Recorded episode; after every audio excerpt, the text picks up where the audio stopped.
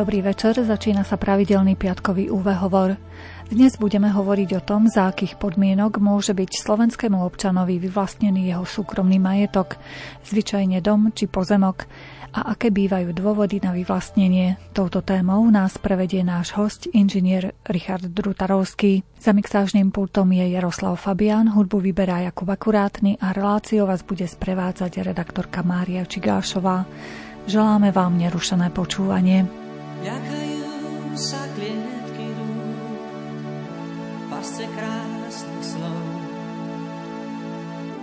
Ľakajú sa zradnej siete sľubov.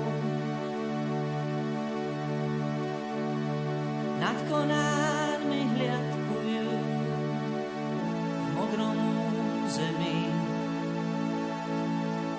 kde sa končí revír vrát a supov. Nad tulákmi držia stráž, nie tam víťazov. Tak leď aj keď nevyhráš nad zemskou príťažou. Kalendáre návratov, každý v krídlach má. V si tiché hniezda hnetú.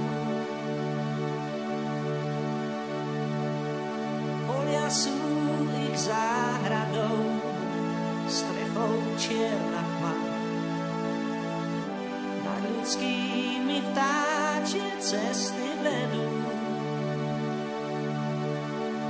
Nad tulákmi držia stráž,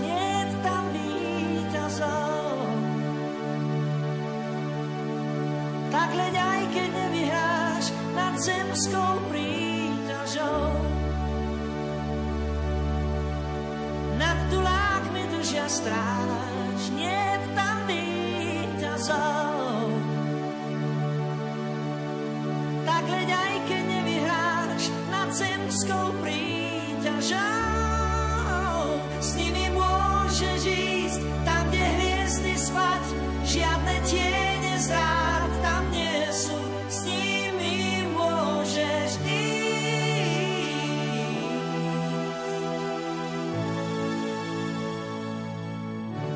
Ísť. Než obrú, že chcú mať viac, ako dáva klas. Nemučí ich závisť údel kajnou. Neženie ich blázon čas, neženie ich čas. Zemi ľúbi svojou láskou tajnou. Tulákmi držia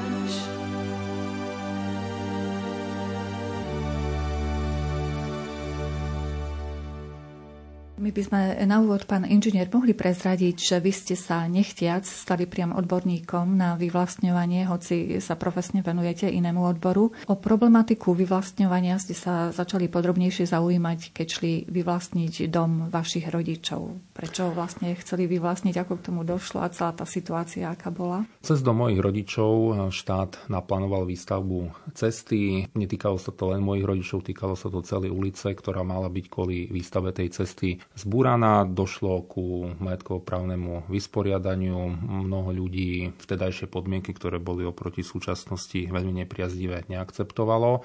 No a začalo sa vyvlastňovať. Ja som sa vtedy vlastne pozrel do legislatívy, čo o tom hovorí legislatíva a zistil som, že zákony boli v tom čase nastavené pomerne priaznivo, ale štátne orgány, ktoré vyvlastňovali a štátni investori ich interpretovali niecelkom správne, čiže vznikol z toho nejaký spor, ktorý riešil až ústavný súd. No a ja som sa popri tom dal na takú dosť ťažkú úlohu zmeniť legislatívu na Slovensku tak, aby bola priaznivejšia, pretože ten príbeh sa začal krátko po páde socializmu po nežnej revolúcii a tá legislatíva, treba povedať, že mala ešte takú dosilnú socialistickú a komunistickú príchuť. Takže po nejakých dosť veľa rokoch sa podarilo postupne zmeniť cez rôzne občianské aktivity tú legislatívu tak, že vlastne dnešný tvar je už trošku priaznivejší, ako bol vtedy. Určite našich poslucháčov zaujíma, že ako to dopadlo nakoniec s tým domom a s rodičmi a vôbec celým tým vyvlastňovaním. Hm. Ten príbeh je už starší, má už viac ako 20 rokov, rodičia už v súčasnosti nežijú, ale podarilo sa nakoniec dosiahnuť uspokojivú dohodu. Čiže aj v končnom dôsledku ku definitívnemu vyvlastneniu nedošlo, čiže skončilo to dohodou. Prečo je podľa vás e, dôležité, keď je to potrebné, brániť sa?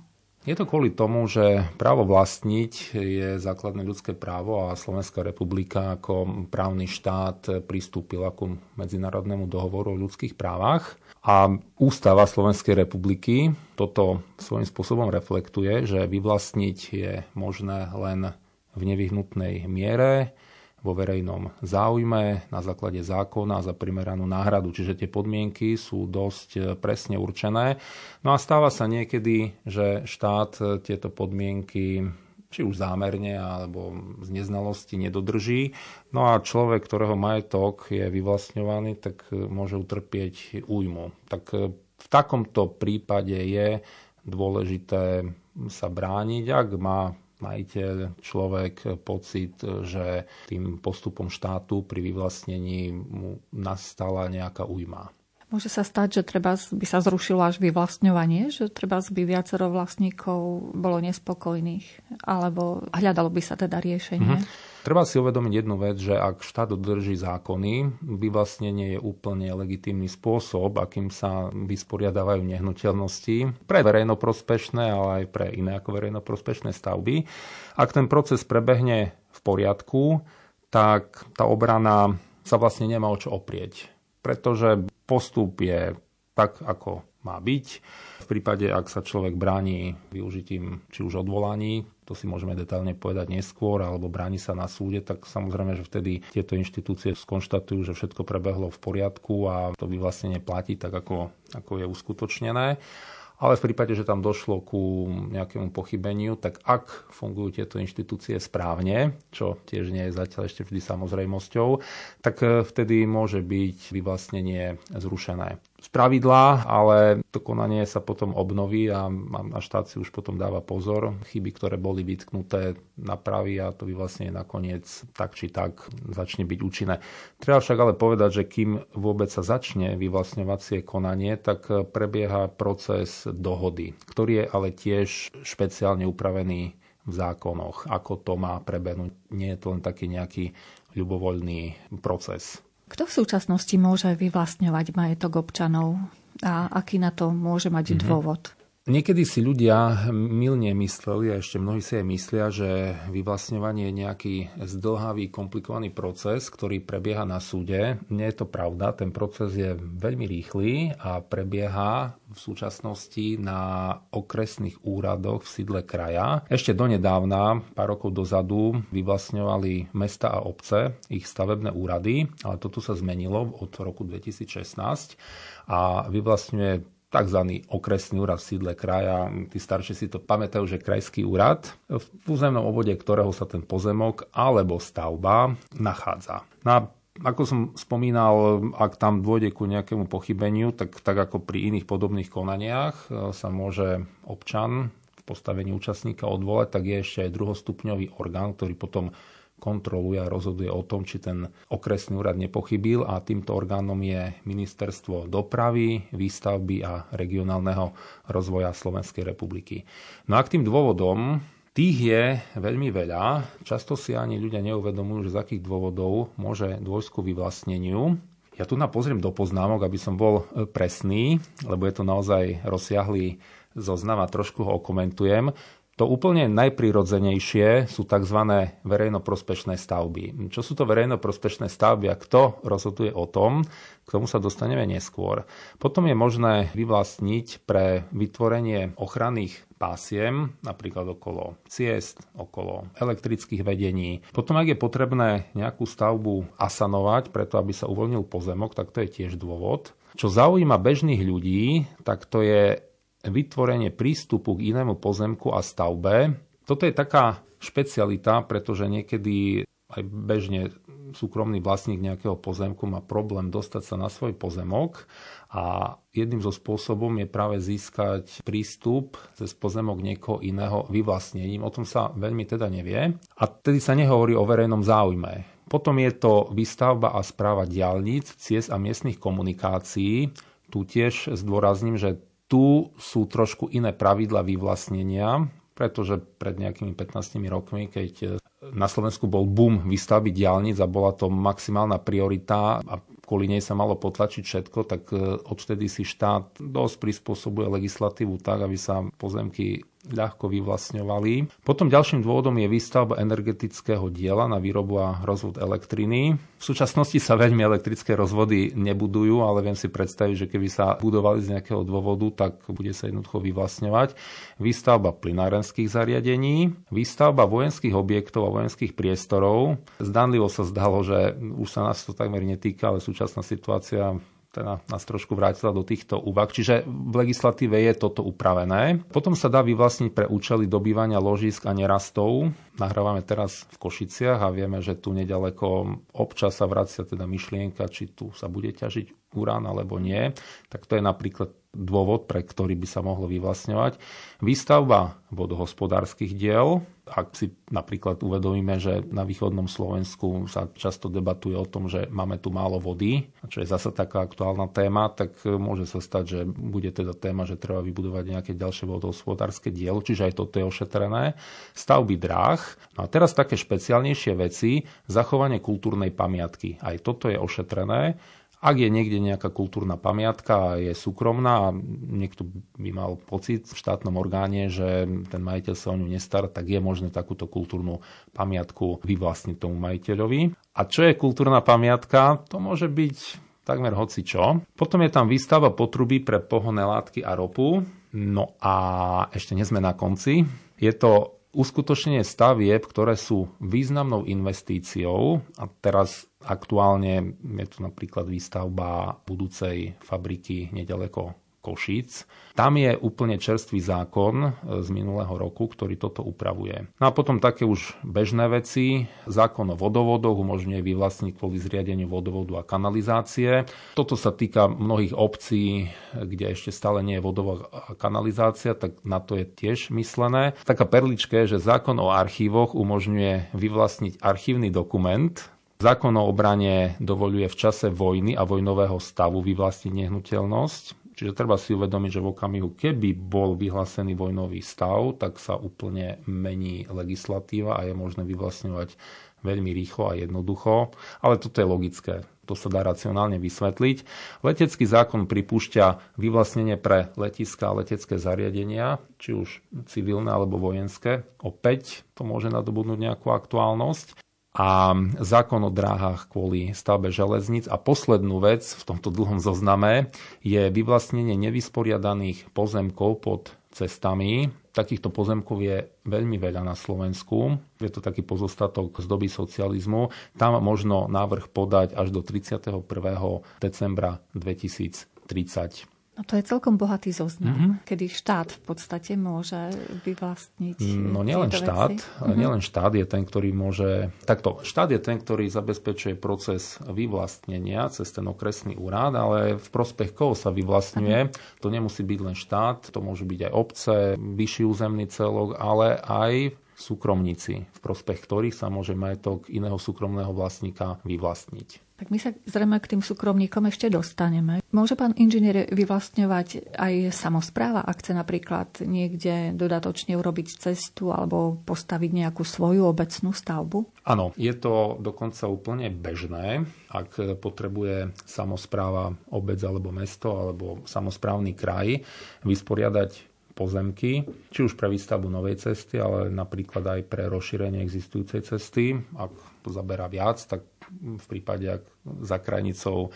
sú súkromné pozemky a má sa to rozšíriť alebo má sa dobudovať kryžovatka alebo nová prípojka, tak vtedy je možné, že samozpráva podá návrh na vyvlastnenie. Ale vo všeobecnosti môže samozpráva vyvlastňovať pre akýkoľvek verejnoprospešný účel. No a tu je z hľadiska obyvateľov a majiteľov katastri mesta alebo obce dôležité, že kto vlastne určí, čo je verejnoprospešná stavba Nie je to nejak pevne vymedzené v zákone a odpoveďou na to, že kto určuje, čo je verejno prospešná stavba, čo je verejný záujem, tak určuje to obecné alebo mestské zastupiteľstvo pri schváľovaní územného plánu.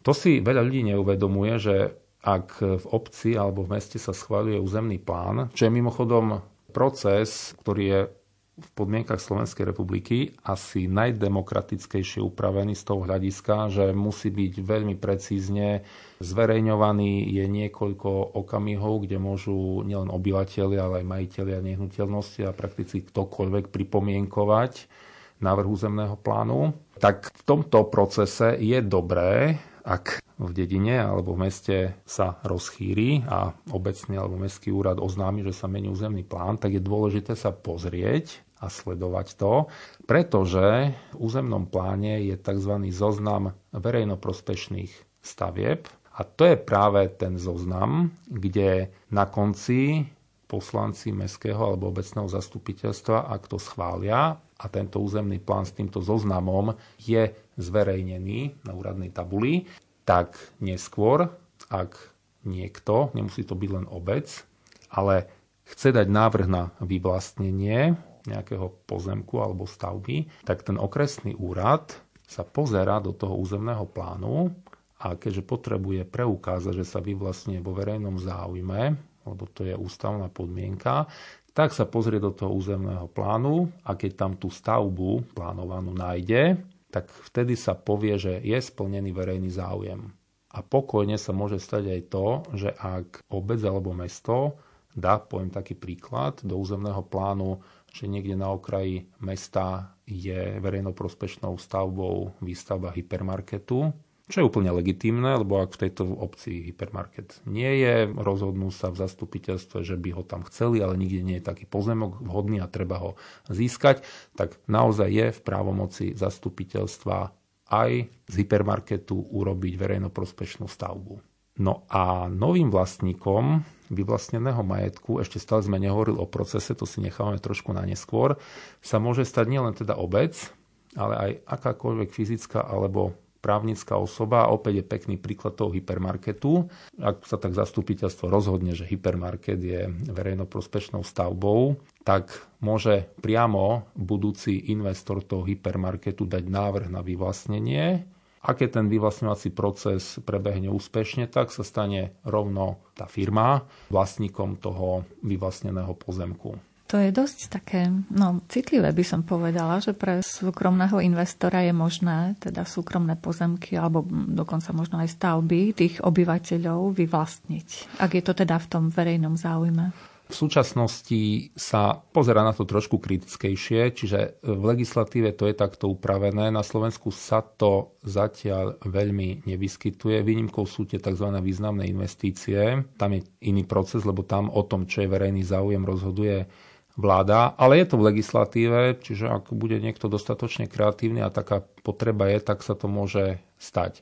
To si treba uvedomiť vždy, ak si obyvateľia volia svojich volených zástupcov, ktorým dávajú aj túto kompetenciu do rúk, že môžu schváliť zoznam verejnoprospešných staveb aj takto, tak treba si jednoducho svojich poslancov vyberať eh, starostlivo a dozerať na nich, ako vykonávajú tie svoje mandáty. A hlavne teda pri územnom pláne sa zaujímať o to, čo sa v tom územnom pláne mení a doplňuje. A odporúčam poslucháčom, ak eh, majú nejaké pozemky, aby si možno aj po vypočutí tejto relácie pozreli na internetovú stránku svojho mesta alebo obce, pozreli sa do územného plánu, našli si zoznam verejnoprospešných stavieb, prípadne výkres verejnoprospešných stavieb a pozreli sa, či náhodou nie je niečo naplánované práve na ich pozemkoch. Väčšina ľudí toto nesleduje, ani to nevie a potom sú nemilo prekvapení, keď im niekto povie a úplne legitímne, že no ale je to už 5, 6, 10 rokov v územnom pláne a mohli ste to vtedy pripomienkovať. Územný plán je dôležitý kvôli tomu, že územný plán určuje, čo a kde v obci môže e, stáť.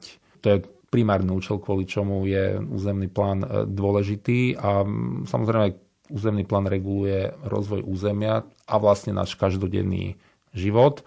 No a preto, aby sa ten verejný záujem, aby bol nejaký kolektívny orgán, ktorý o ňom rozhodne a má tú autoritu, tak preto zákonodárca povedal, že zoznam verejnoprospešných stavieb bude v územnom pláne. A keď poslanci o tom rozhodnú, tak to, čo je v územnom pláne, to jednoducho je verejným záujmom. A ten územný plán kto vlastne vytvorí a na základe akých požiadaviek, koho požiadaviek? Územný plán sa vytvára na základe požiadaviek kohokoľvek. Čiže naozaj ktokoľvek, aj ja, vy, ktorýkoľvek obyvateľ, v podstate Zemegule, tak to poviem, môže obci v meste dať návrh na zmenu územného plánu, lebo má nejakú predstavu. Čiže to je odpoveď na to, že kto môže dať ten návrh. Ale ten proces je taký, že územný plán tvorí osoba, ktorá má na to oprávnenie od ministerstva a mala by na základe nejakých urbanistických pravidiel vytvoriť nejaký návrh. Obyčajne je totiž množstvo návrhov ten územný plán, ten proces je dosť komplikovaný a dosť dlhý, čiže z pravidla sa čaká, kým sa nazhromaždie nejaké väčšie množstvo požiadaviek, napríklad aj na to, aby sa doplnil zoznam verejnoprospešných stavieb, to je tiež bežné. No a raz za čas mestské zastupiteľstvo alebo obecné zastupiteľstvo v obciach rozhodne, že ideme meniť územný plán, to sa nedá meniť bez toho, aby o tom nerozhodlo obecné zastupiteľstvo.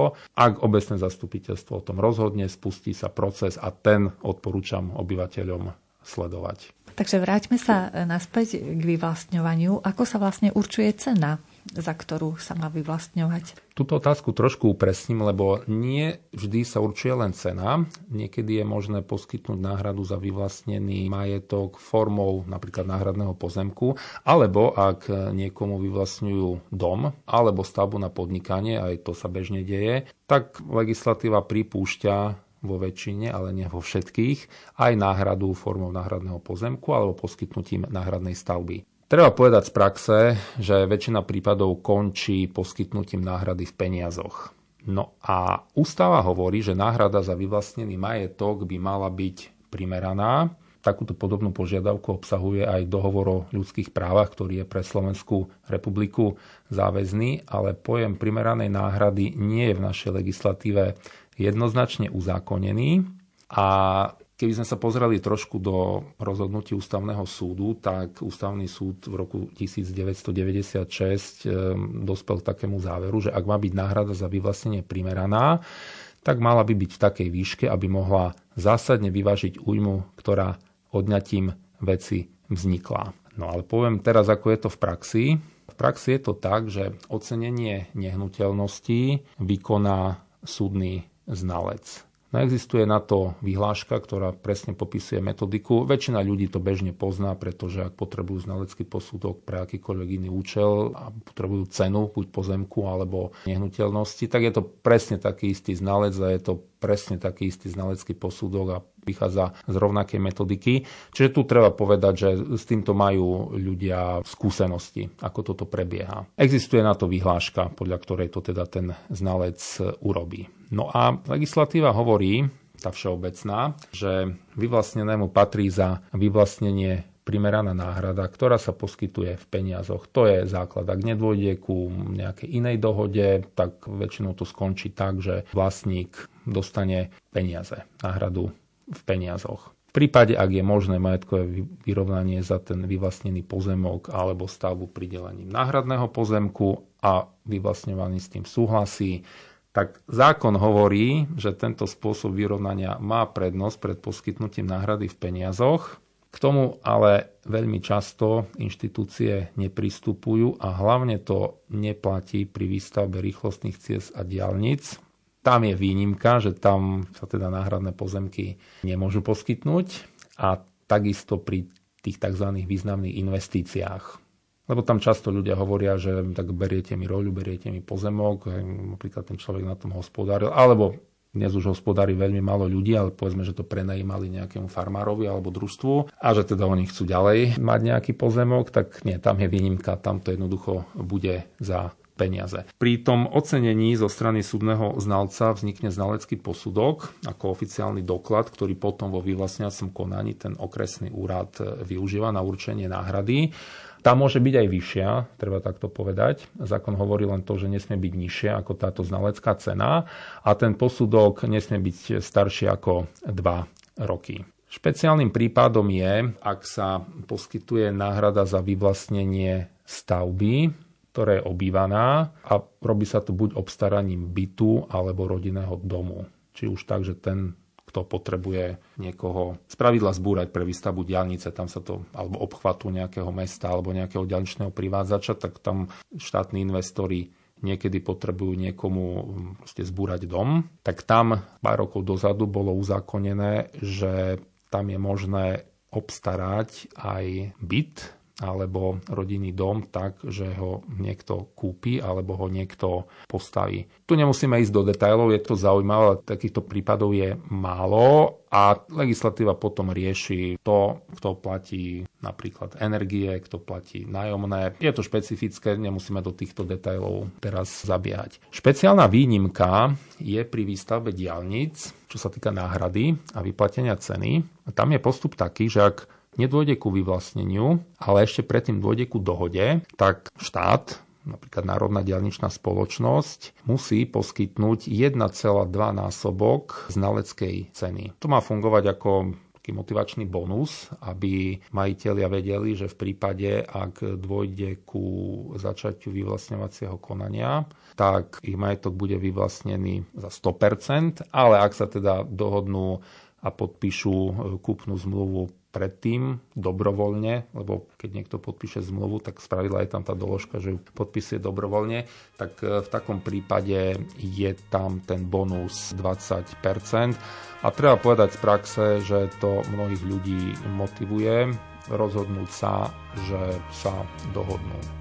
Vždy na večer tam u nás zastaví malý vlak a možno na mňa niekto na stanici čaká. Nie. Čaká, že raz skončím svoju púť.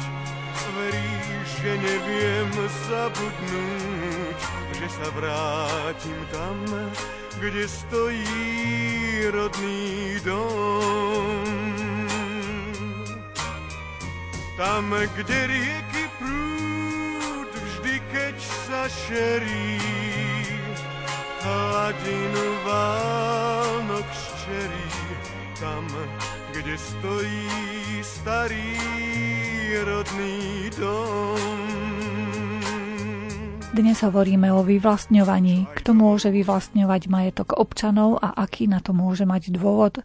Aký je postup pri vyvlastňovaní a či sa môže občan vyvlastneniu ubrániť? Naším hostom je inžinier Richard Drutarovský. Reláciu počúvate zo záznamu, nie je teda možné sa priamo opýtať nášho hostia. Ak však prejavíte záujem o pokračovanie tejto témy, radi vašej požiadavke vyhovieme. Vy ste už v priebehu dnešnej relácie naznačili, že asi najprv je ponúknutá dohoda, potom až začne to vyvlastňovanie, ale keby vy ste nám urobili poriadok v tých mm-hmm. informáciách, vlastne aký je celý ten postup pri mm-hmm. vyvlastňovaní. Tak najprv sa musí majiteľ nehnuteľnosti dozvedieť, že mu môže byť majetok vyvlastnený a potom prebieha nejaký proces, tak najprv k tomu, že ako sa to môže občan dozvedieť. Ako som už spomínal, jedna vec je územný plán. Vtedy sa ešte zdanlivo nič nedieje, možno aj niekoľko rokov, tak proaktívne sa vtedy občan môže pozrieť do územného plánu a tam, keď nájde, že napríklad na jeho záhrade je v zozname verejnoprospešných stavieb kanalizácia alebo vodovod, tak môže predpokladať, že keď sa začne v dedine hovoriť o rozširovaní kanalizácie alebo vodovodu, tak s vysokou pravdepodobnosťou sa v tom okamihu niečo bude diať. Pri tzv. významných investíciách, ako je výstavba tu na pri Košiciach, tak tam prvým signálom, že môže byť majetok vyvlastnený, tak je rozhodnutie vlády. To tiež robí málo kto, že by sledoval materiály a rozhodnutia vlády, ale je to možné. Tie materiály sú na internetovej stránky vlády Slovenskej republiky. Je presne napísané v zákone, že čo musí mať vláda k dispozícii, ak ide takéto rozhodnutie urobiť a je to konkrétny zoznam parciel. Úplne teraz pri aktuálnej významnej investícii, tam pred niekoľkými týždňami vláda rozhodla o tom, že výstavba budúcej automobilky a všetkých, to treba povedať, že všetkých súvisiacich investícií popri nej vrátane vodovodov, kanalizácií, prívodov elektrické energie, prístupových ciest, všeličoho, to všetko je súčasťou významnej investície. No a kto si klikne na web vlády a pozrie si tento materiál, tak zistí, že je tam už konkrétny zoznam parciel. Takže ak možno niekto ešte dnes netuší v tej obci, že kde presne sú tie pozemky, ktoré sa budú vysporiadavať a prípadne vyvlastňovať, tak ak sa pozrie na web vlády, tak v tom materiáli to nájde. Ak vie, aké je číslo jeho parcely, tak vie, či sa ho to bude týkať alebo nie. Potom sa už úplne vážne človek majiteľ dozvie o tom, že jeho majetok môže byť vyvlastnený, ak dostane a to už teraz on adresne, tzv.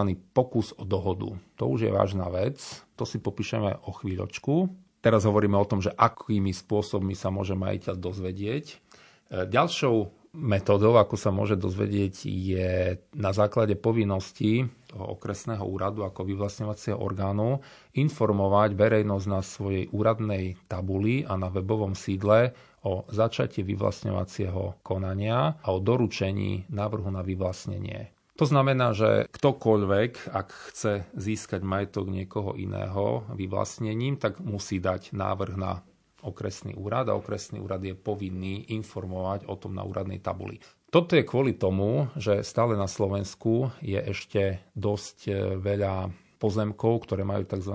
nezisteného vlastníka a by bola zavedená fikcia, že sa o tom naozaj mali možnosť dozvedieť buď títo nezistení vlastníci, ktorí už nemusia žiť, alebo teda ich dedičia, tak sa hovorí teda, že bolo to zverejnené na úradnej tabuli a keďže sa vychádza z toho, že všetci by sme mali sledovať úradnú tabuľu. A ak ju aj nesledujeme, tak je v zákone napísané, že teda sme sa o tom mohli takto dozvedieť. Tak preto je dobré sledovať úradnú tabuľu. V praxi to nerobí takmer nikto, rovno to poviem, ale v prípade, ak niekto tuší, že môže byť jeho majetok vyvlastnený, tak e, môže raz za týždeň pozerať na úradnú tabuľu. Druhá vec je, že na čo by mu to bolo, keď sa toto zvie o mesiac skôr. V tom ozname, ktorý je na úradnej tabuli, ale nie sú mená, sú tam iba parcelné čísla. A takisto aj obec je povinná zverejniť to oznámenie z okresného úradu na svojej úradnej tabuli a tiež na webovom sídle.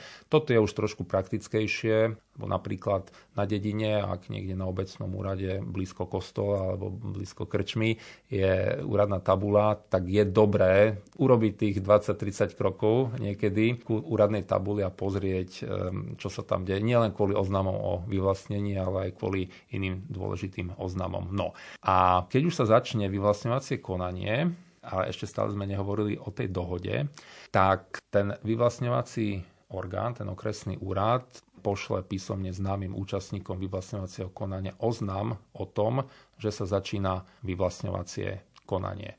Že teda nedošlo k dohode a ten, kto potrebuje získať nehnuteľnosť, tak podal písomný návrh, že sa má začať vyvlastňovacie konanie. Treba povedať ešte jednu vec, na doplnenie, ako sa môžu e, ľudia dozvedieť o tom, že asi ich majetok môže byť vyvlastňovaný. Vo väčšine prípadov ešte predtým, ako sa vôbec pristúpi ku majetkovo-právnemu vysporiadaniu alebo ku vyvlastňovaniu, tak musí byť vydané na tú stavbu, v prospech ktorej sa má vyvlastňovať v budúcnosti, musí tam byť vydané právoplatné územné rozhodnutie. No a to sa väčšinou majiteľia a susedia dozvedia, pretože oznam o začatí územného konania. Z pravidla, ak sú známi vlastníci, tak im dôjde.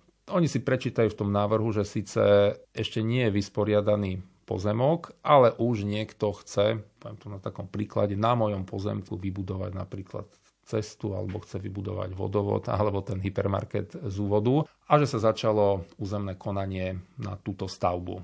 No, ale otázka bola, ako sa to dozvie obyvateľ, tak toto je ďalšia metóda.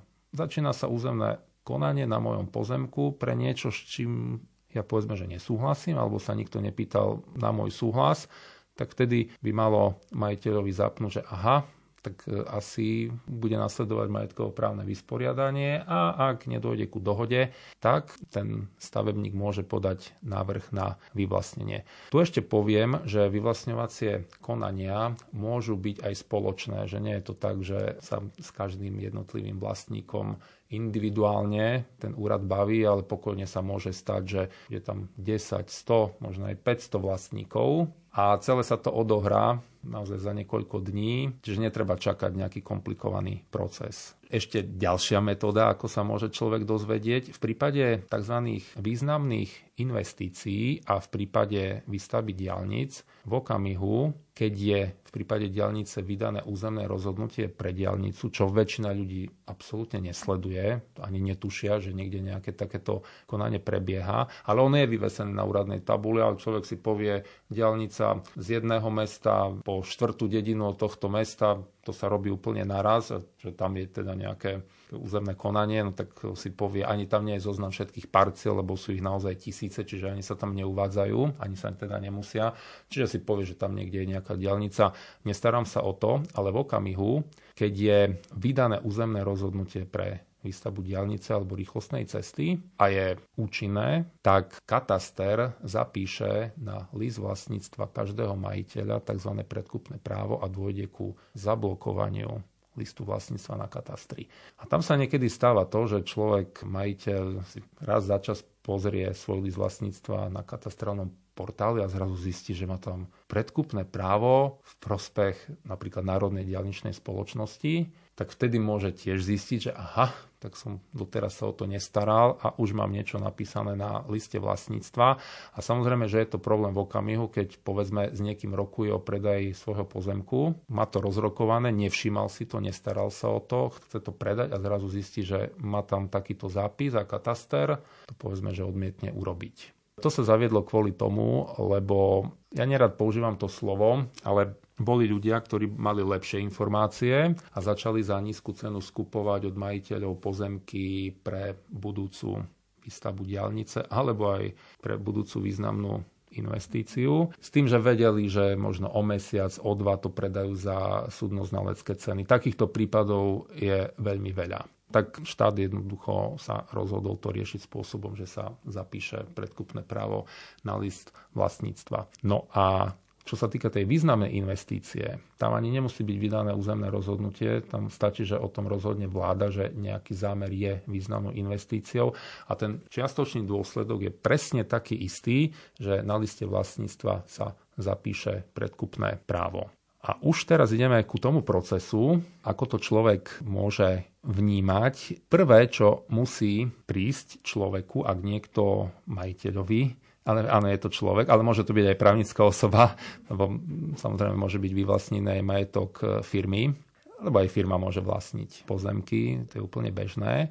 Tak ústava hovorí, že vyvlastniť možno len vtedy, ak nedôjde ku dohode. To som teraz trošku zjednodušil v ústave, to nie je tak priamo napísané. Tak zákon hovorí, že najprv musí majiteľ dostať návrh dohody. A keďže ide o budúce vyvlastnenie, tak ten návrh dohody nemôže vyzerať len tak hociako, ako komu napadne, ale musí obsahovať niektoré povinné náležitosti a to, že musí už obsahovať návrh náhrady za ten prevod toho pozemku alebo tej nehnuteľnosti. Musí tam byť upozornenie, že ak zákon už hovorí už vtedy, že vyvlastňovaný, neodpovie na návrh na uzavretie dohody v lehote 90 dní od dňa doručenia toho návrhu dohody, tak sa považuje návrh na uzavretie dohody za odmietnutý. To je právna fikcia, Čiže tam jednoducho nestačí povedať, že ja som mal inú predstavu, že som dal protinávrh, dal som inú cenu. To môže samozrejme človek urobiť. Každý môže urobiť, čo uzná za vhodné, ale v zákone je napísané, že čokoľvek iné ako pristúpenie na takúto dohodu sa považuje za odmietnutie dohody. Keď som hovoril tú lehotu 90 dní, tak to je všeobecná lehota. V minulosti bola 15 dní a často chodili takéto návrhy kúpnych zmluv napríklad pred Vianocami No, preto došlo po nejakých aktivitách predlženiu na 90 dní. To sú 3 mesiace, tam už sa dá tam už nie je taká panika, ale napríklad pri tých významných investíciách je tá lehota kratšia iba 30 dní. a takisto musí byť odôvodnený verejný záujem, Čiže musí byť pekne tomu majiteľovi vysvetlené, že prečo je potrebné získať tú jeho nehnuteľnosť a v čom spočíva ten verejný záujem. Ale ako som povedal, stačí niekedy povedať, že je to v zozname verejnoprospešných stavieb v územnom pláne a to stačí. Nemusí to byť vôbec nejak podrobnejšie vysvetlené. A musí byť pochopiteľne vymedzený presne aj rozsah vyvlastnenia, lebo nie vždy je to tak, že sa vyvlastňuje úplne celá parcela. Niekedy obec potrebuje rozšíriť chodník alebo cestu a ide povedzme o predzahradky.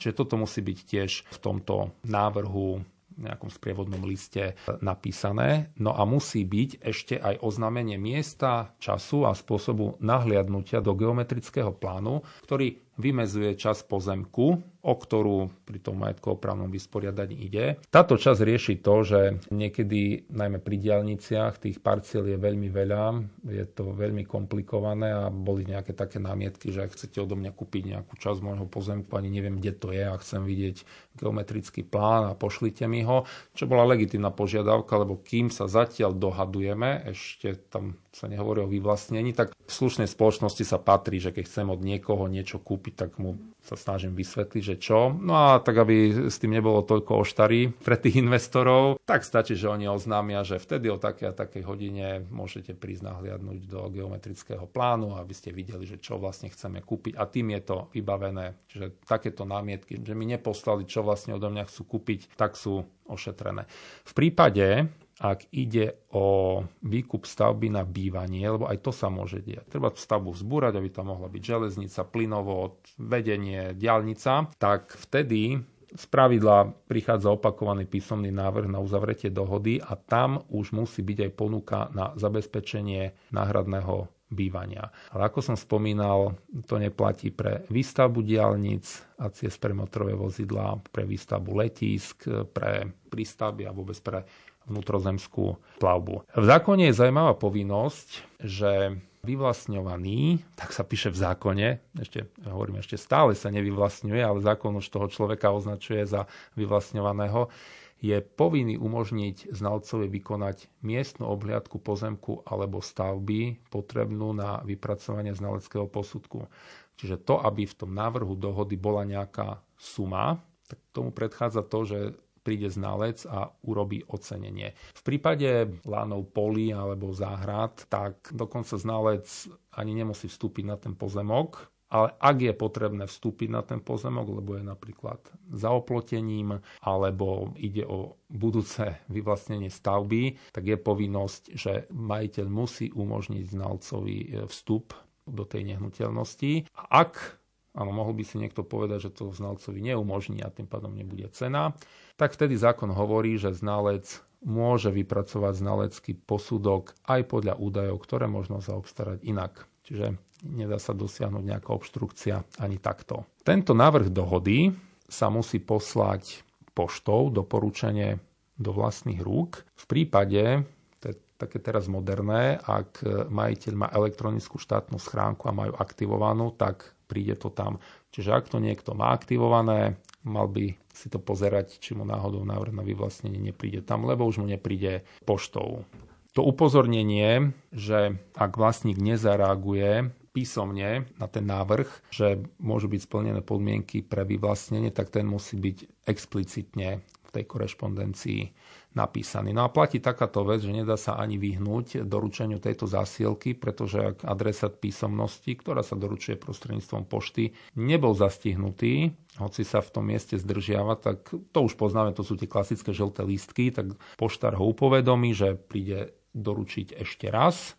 No a ak ten druhý pokus o doručenie je bezvýsledný, tak je tá zasielka doručená na pošte a ak si adresát tú písomnosť nevyzdvihne na pošte v tej stanovenej lehote, tak 3 dní potom, ako sa ten list vráti, tak platí, že to bolo riadne doručené, aj keď sa v skutočnosti adresát o uložení nedozvedel. Ešte pre upresnenie treba povedať, že nie vždy, keď sa hovorí o vyvlastnení, tak nejde vždy len o to, že dôjde ku zmene vlastníctva časti parcely alebo celej parcely, ale môže byť aj zriadené vecné bremeno. To sa robí tiež cez vyvlastňovacie konanie a znamená to asi to, že áno, tiež by mala prísť návrh dohody, že potrebujeme na vašom pozemku umiestniť vodovodné potrubie, hovorím príklad, a buď dôjde teda k dohode, ak nedôjde k dohode, tak ten vyvlastňovací orgán môže rozhodnúť, že to vecné bremeno tam je zriadené a kataster to vecné bremeno aj bez súhlasu majiteľa zapíše.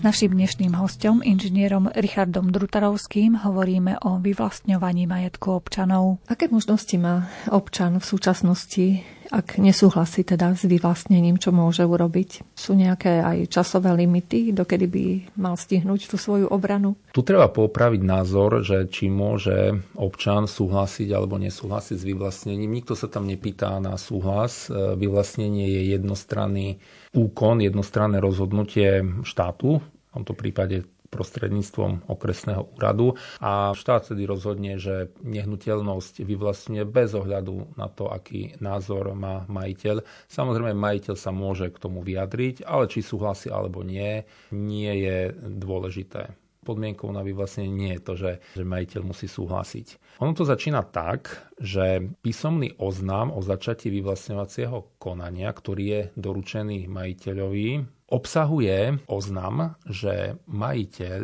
môže podať námietky k návrhu na vyvlastnenie najneskôr do ústneho pojednávania. To ústne pojednávanie ten okresný úrad nariadi. Musí to urobiť najmenej 15 dní vopred a poučí vtedy majiteľa, že na neskôr podané námietky sa nebude prihliadať. No a teraz čo treba stihnúť za tých 15 dní a čo všetko sa udeje? Všetci, ktorí majú nejaké nároky z vecných bremien na tú nehnuteľnosť, ktorá má byť vyvlastnená, tak majú 10 dní na to, aby prihlásili svoje nároky čiže veľmi krátka lehota, čiže tam vtedy naozaj treba konať, treba sa poradiť veľmi rýchlo, lebo naozaj v zákone je taká sankcia, že kto to nestihne, tak už potom sa na ne neprihliada a nedá sa to nejakým spôsobom vrátiť späť.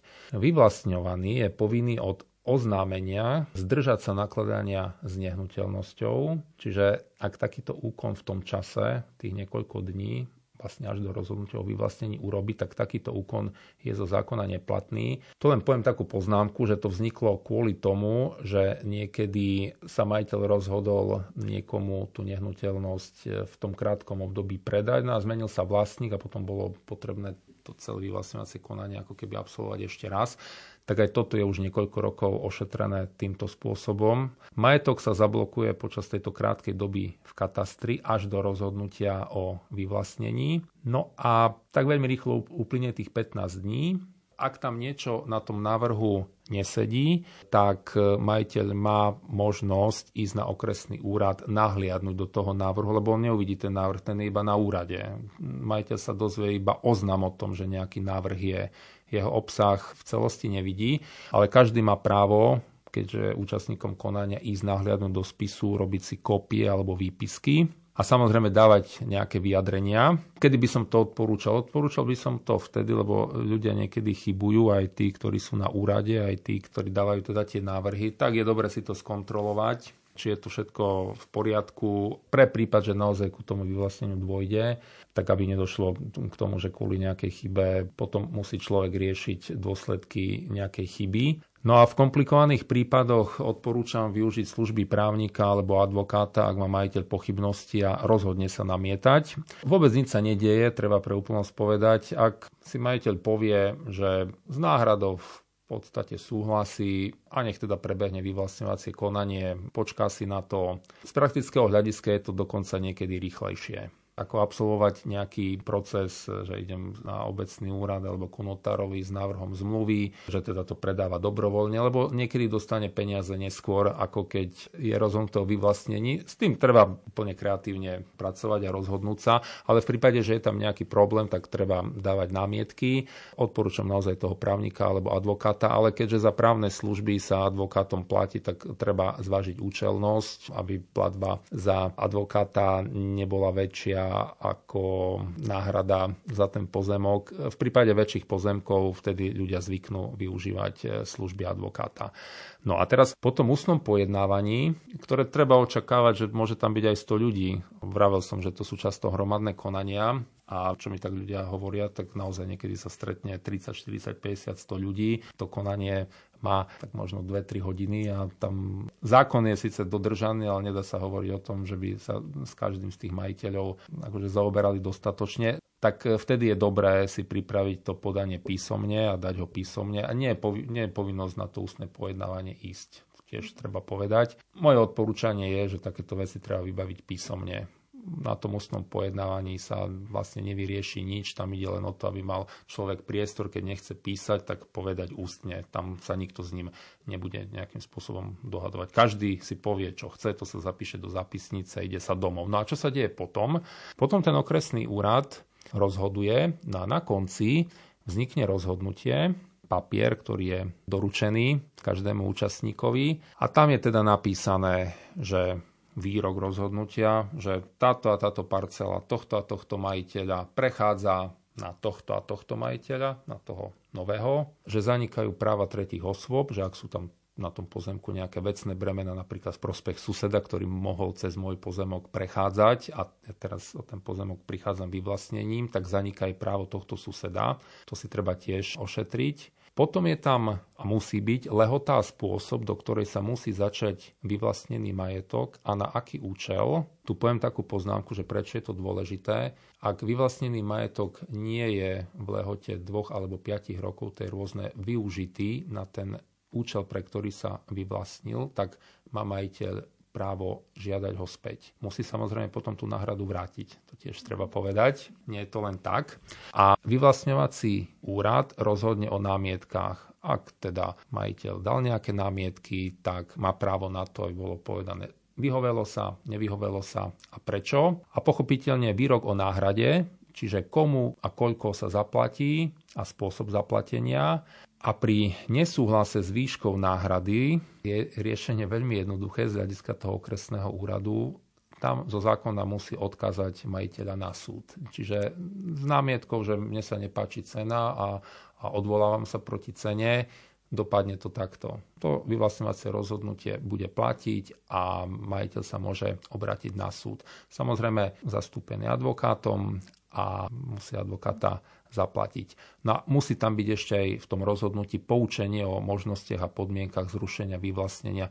To som naznačil, ak by sa využívala na iný účel alebo v tej lehote, ktorá je tam napísaná, by sa nezačala využívať, tak majiteľ môže žiadať vrátenie a musí mu byť vyhovené. Pán inžinier, môže štát začať napríklad stavbu na pozemku občana, s ktorým nie je dohodnutý na podmienkach vyvlastnenia, že sa tam naťahuje ten občan hmm. s tým budúcim vlastníkom? Pri štandardnom vyvlastňovaní, až na nejaké výnimky, to nie je možné, ale špeciálne pri diálniciach a pri významných investíciách je proces v prospech toho investora a v neprospech majiteľa a pri diaľniciach môže získať Národná diaľničná spoločnosť stavebné povolenie aj na cudzom pozemku.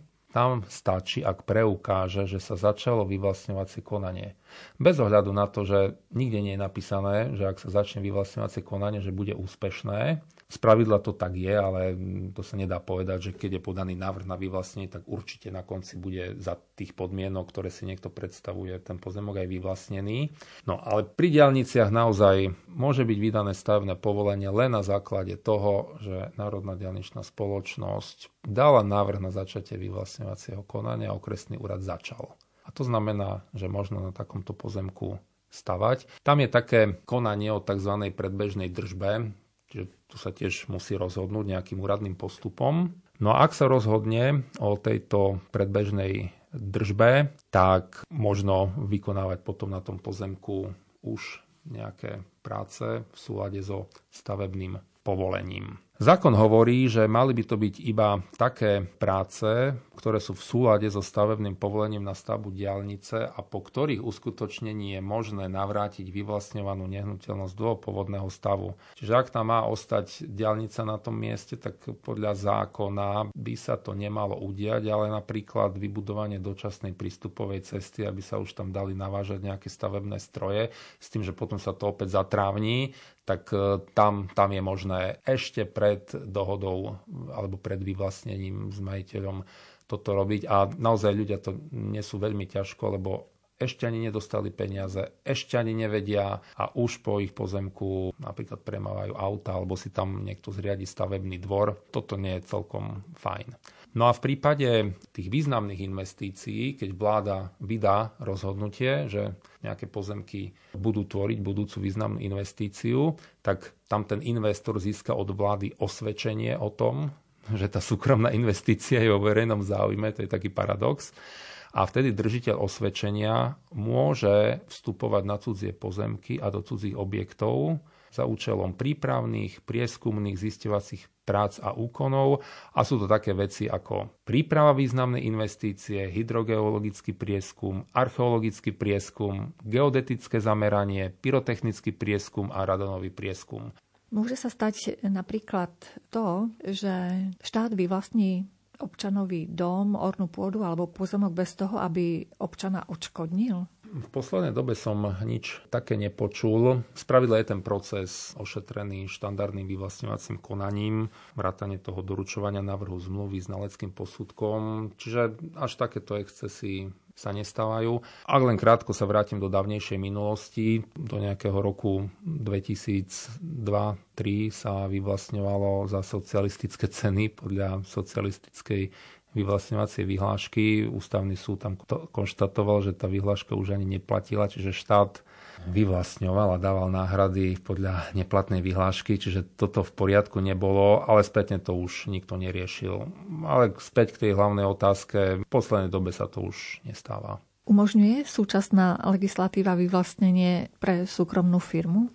Umožňuje. Buď sa to robí tak, že v územnom pláne zastupiteľstvo obca alebo mesta schváli súkromnú investíciu ako verejnoprospešnú stavbu, to je jeden prípad. Čiže polovičná odpoveď by bola, že áno. A v druhej polovici na Slovensku si zákonodarcovia zvolili taký prístup, že ak vláda rozhodne, že nejaký súkromný zámer je významnou investíciou a vláda o tom rozhodne, tak sa z toho stáva verejný záujem. Ja keď som zistoval, ako je to v iných krajinách, tak napríklad hneď susedný Český ústavný súd rozhodol, že získová činnosť zahraničných investorov akokoľvek prínosná pre Českú republiku nie je verejným záujmom, tam to vyriešili takto. Slovensko ide v tomto úplne naopak. No a preto existuje zákon o významných investíciách a tam sa používajú pojmy ako celonárodný význam a tak, že to legitimizuje vyvlastnenie prospech súkromnej firmy. Treba ešte povedať, že významnou investíciou je aj investičný projekt, ktorý bude zabezpečovať firma, právnická osoba, ktorej zakladateľom je štát, vyšší územný celok alebo obec alebo mesto. Vtedy musí vláda vydať to rozhodnutie, že je vo verejnom záujme, ale môže ním byť aj významná investícia ak investičný projekt bude realizovaný na tzv. strategickom území, že ak štát rozhodne, že nejaké územie je strategické a príde tam nejaký súkromný investor, tak spravidla túto podmienku ako súkromný investor splní. Tam je ale podmienka, že investičné náklady na takýto investičný projekt musia byť najmenej 30 miliónov eur a musí sa vytvoriť najmenej 50 e, pracovných miest a automaticky sa z toho stáva verejný záujem, ak o tom vláda rozhodne. V menej rozvinutých okresoch tam stačia polovičné čísla. No a v legislatíve sa nájde aj to, že investičný projekt, ktorého účelom je výstavba zdravotníckého zariadenia, a to môže byť súkromné, lebo máme aj súkromné zdravotnícke zariadenia, tak aj to je automaticky verejný záujem a môže byť pre výstavu budúcej súkromnej nemocnice vyvlastnený súkromný majetok iných vlastníkov. Priblížili sme sa k záveru relácie. Počas dnešného večera sme hovorili o vyvlastňovaní. Za veľmi zaujímavé informácie ďakujem nášmu hostovi, inžinierovi Richardovi Drutarovskému. Reláciu pripravili Jaroslav Fabián, Jakub Akurátny a Mária Čigášová. Ďakujeme vám za pozornosť a želáme vám pekný večer.